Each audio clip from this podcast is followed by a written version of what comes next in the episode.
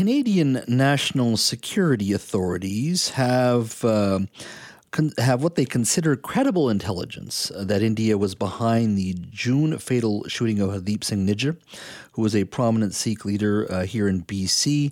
He was designated a terrorist by uh, the government of India and says he was support of a support of a separatist movement uh, seeking an autonomous state um, uh, for Sikhs in Punjab or present day Punjab um, called Khalistan. Mr. Nijjar was shot dead in his truck by two masked gunmen outside the Nanak uh, Sikh Gurdwara, temp, uh, Gurdwara in uh, in Surrey. Uh, it was a brazen killing. It outraged, um, obviously, his supporters um, and also intensified global uh, tensions between Sikh separatists and Mr. Narendra Modi, the Prime Minister of India's uh, nationalistic government. Canada is now is home to about 770,000 people who report uh, Sikhism uh, as their religion. And that was based on the last cen- uh, census. Um, and of course, some of those folks support the Sikh independence movement, which seeks to create a sovereign homeland known as Khalistan from the state of Punjab in northern India. Uh, the Indian government, of course, fiercely opposes this. Uh, today, uh, Prime Minister Trudeau updated the House of Commons on the slaying and the fact that Canadian national security authorities uh, having a, a credible intelligence that India was behind the fatal shooting. Take a listen. Any involvement of a foreign government in the killing of a Canadian citizen on Canadian soil is an unacceptable violation of our sovereignty. It is contrary to the fundamental rules by which free, open, and democratic societies conduct themselves. As you would expect, we've been working closely and coordinating with our allies on this very serious matter. Conservative uh, Party leader Pierre Poilievre also spoke uh, on the killing. Take a listen. If these allegations are true, they represent an outrageous affront to Canada's sovereignty. Our citizens must be safe from extrajudicial killings of all kinds most of all from foreign governments. Canadians deserve to be protected on Canadian soil. We call on the Indian government to act with utmost transparency as authorities investigate this murder because the truth must come out. We must know who performed the assassination and who was behind the assassination. That was Conservative Party leader Pierre Poilievre. Well, joining me now is Gurpreet Singh. He's an independent journalist and talk show host for Spice Radio. Uh, Mr. Singh, thank you for joining us. Thank you. Yes, thanks for inviting me and giving me this opportunity. Uh, your thoughts, first of all, on this news today. Uh, early stages, of course. Um, what things are you hearing within the uh, Punjabi community here in the lower mainland?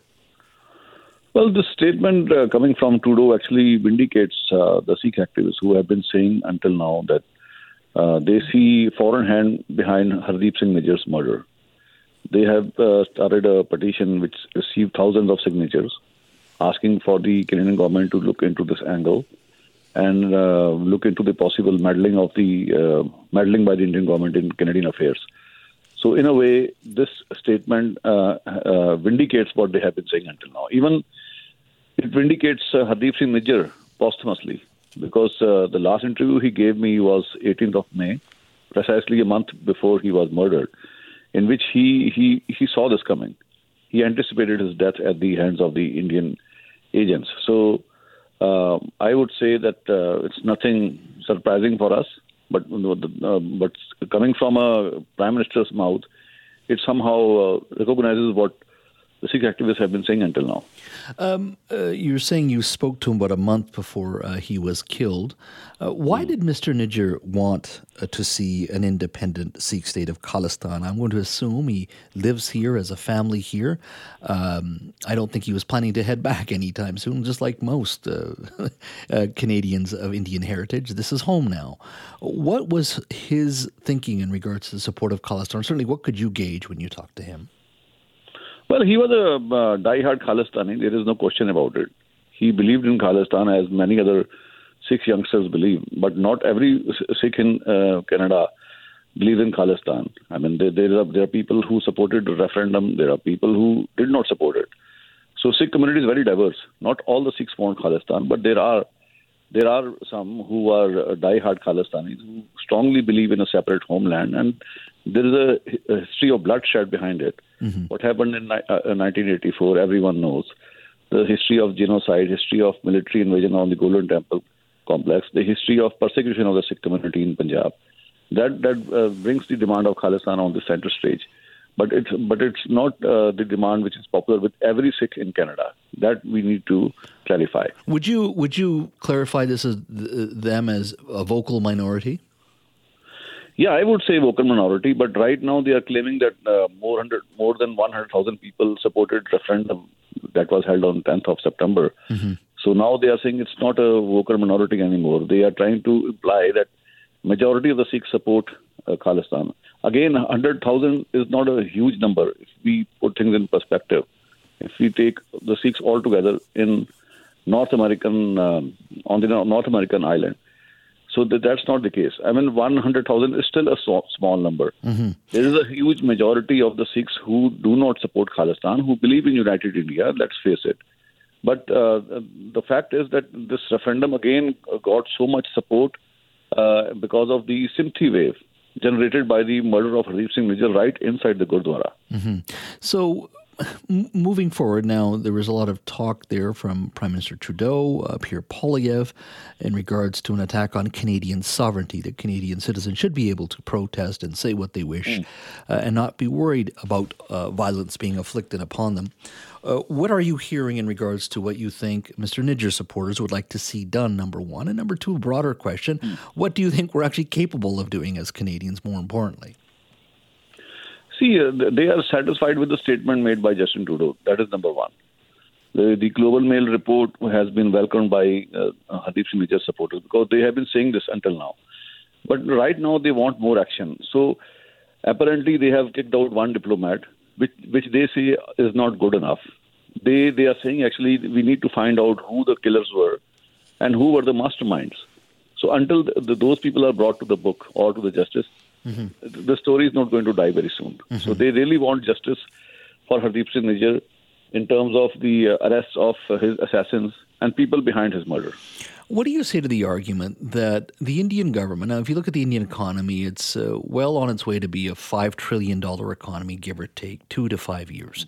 It will be probably the third largest economy in the world. So India, mm. like China, is rising as it once had. Uh, it is an important part of you know the great broader Indian identity now as an emerging superpower. Um, mm. They feel that a lot of the separatist movements in India are a funded, uh, supported by Pakistan, uh, or Sikhs who live outside, not in India, and they will not jeopardize the growth of their nation um, the the continued movement forward by that nation, by separatist movements, by other elements that scare off investment, that slow down India's rise. And if that means, and I don't mean to be callous here, uh, if that means uh, taking matters uh, uh in their own hands to the point where they are assassinating people in other lands who they view as a threat, a national security threat to their country, that they're willing to do so. Now, I say that in the context of the United States killing the uh, Iranian gen, uh, general under Donald Trump. Um, you have Israel, the Israel government, Israeli government, uh, killing uh, members of Hezbollah and some senior uh, uh, Iranian scientists in regards to its nuclear program. You have Russia going after some of its dissidents and oligarchs. I'm not saying it's a clean business. I'm not saying it's a fair business. I'm not saying it's the right business.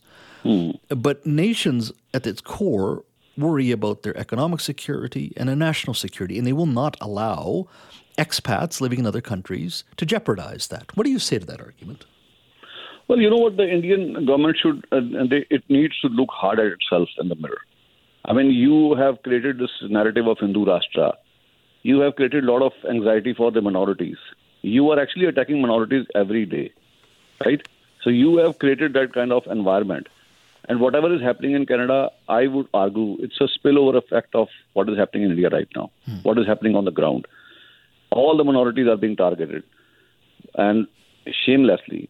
And this current current government, run by Mr. Modi, who is a Hindu supremacist leader, he's promoting all that. Mm-hmm. So this is all a spillover effect of what is happening in India. Let's face it. I mean, Khalistan movement was a dead movement until now.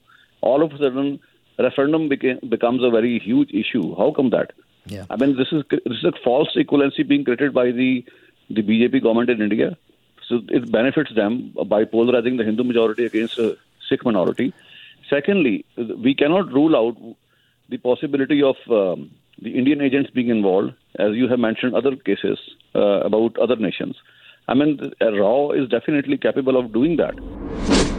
We're speaking to Gurpreet Singh, independent journalist and talk show host for Spice Radio. We're talking about um, the fatal shooting of Hardeep Singh Nijjar today. Canadian national security authorities um, have said that they have credible intelligence that India was behind the shooting of Mr. Nijjar. Of course, Mr. Nijjar um, was in support of, uh, of a sovereign homeland known as Khalistan from the state of Punjab in northern India, um, which, of course, the Indian government uh, does oppose. Um, Mr. Nijjar was killed um, outside the Nanak Sikh Gurdwara in Surrey uh, in a very much a brazen um, killing by two mass gunmen, and they, of course, have not been captured. Uh, give me a call on the open line, 604 280 9898, star 9898 on your cell phone. What should Canada do in its response? Uh, let's go to Rob in Chilliwack. Hi, Rob. Hi, good afternoon, Jess. You know what? As for Trudeau, would I vote for the guy? No. Did he do the right thing? I think he did. I think he did absolutely the right thing. And if he's not going to uh, announce this, like I said to the to the producer there, to the world, unless there is abject 100% proof. Mm-hmm. Um, we cannot have uh, countries flying in assassins to take out people in a democratic country, even if it's not a democratic country. You shouldn't do that. But I mean, this was a protest. It was a vote, and it, what if it's true what India did? It's wrong. Um, that that's my feeling on it. It's not as if what the Americans did in Iran. The Iranians took down a plane. That's 100% true. That's different going after their general. Mm-hmm. That's blatant retaliation. This is a democratic vote, you know, because they want. I believe they the Sikhs would like their own. Is am I correct? Their own nation yeah, in India. yeah, it's a, we'll we'll cover that yeah. in another program. But yes, they're looking for an independent uh, yeah, state. So, uh, uh, and it, but you know, these are Canadians uh, predominantly. That's of, right. Of, that's right. So they're voting on something that it's not their country, is what I'm trying to say. But you're right. I, I, I agree I, with you.